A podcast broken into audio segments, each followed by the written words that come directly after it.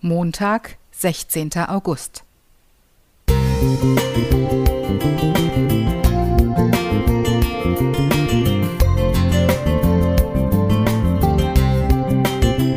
Ein kleiner Lichtblick für den Tag.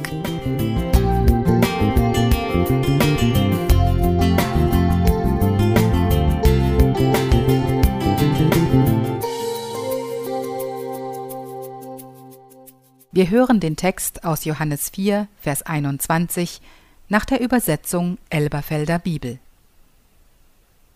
Jesus spricht zu ihr: Frau, glaube mir, es kommt die Stunde, da ihr weder auf diesem Berg Garisim noch in Jerusalem den Vater anbeten werdet. Dieser Rabbi hatte ihre Leidenschaften unverblümt angesprochen und ihrem Lebensdurst dann neue Inhalte und Ziele gegeben. Aber nun stellte er nicht nur ihre samaritanische, sondern auch seine eigene Religion in Frage. Weder in Garisim noch in Jerusalem galten die überkommenen religiösen Überzeugungen beider Völker etwas, stattdessen Annahme und Anbetung Gottes im Geist und in der Wahrheit. Vers 23. Den Krug mit Wasser, den die Samaritanerin Jesus reichte, und das Essen, das die Jünger in Samaria kauften, waren nach rabbinischer Auffassung aus den Händen der Samaritaner unrein. Wenn also Garisim und Jerusalem nicht mehr wichtig waren, dann galt auch dieses abfällige, trennende Urteilen nicht mehr. Und nun wagte sie es zu bekennen, ich weiß, dass der Messias kommt.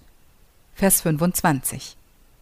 Sie lief in die Stadt, und diese Erkenntnis sprudelte förmlich aus ihr heraus wie lebendiges Wasser, von dem viele ihrer Landesgenossen tranken und mehr wollten.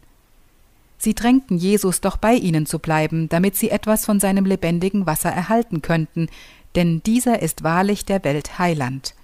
Vers 42. Das Evangelium wurde von einer gesellschaftlich geächteten Frau nach Samaria getragen, in einer Zeit und Gesellschaft, in der Frauen keine Rechte hatten.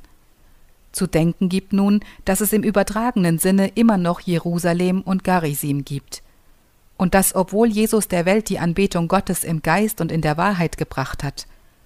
Zu denken gibt auch, dass die Welt den Frauen ihre Rechte zugesteht, aber Jerusalem und Garisim tun es nicht.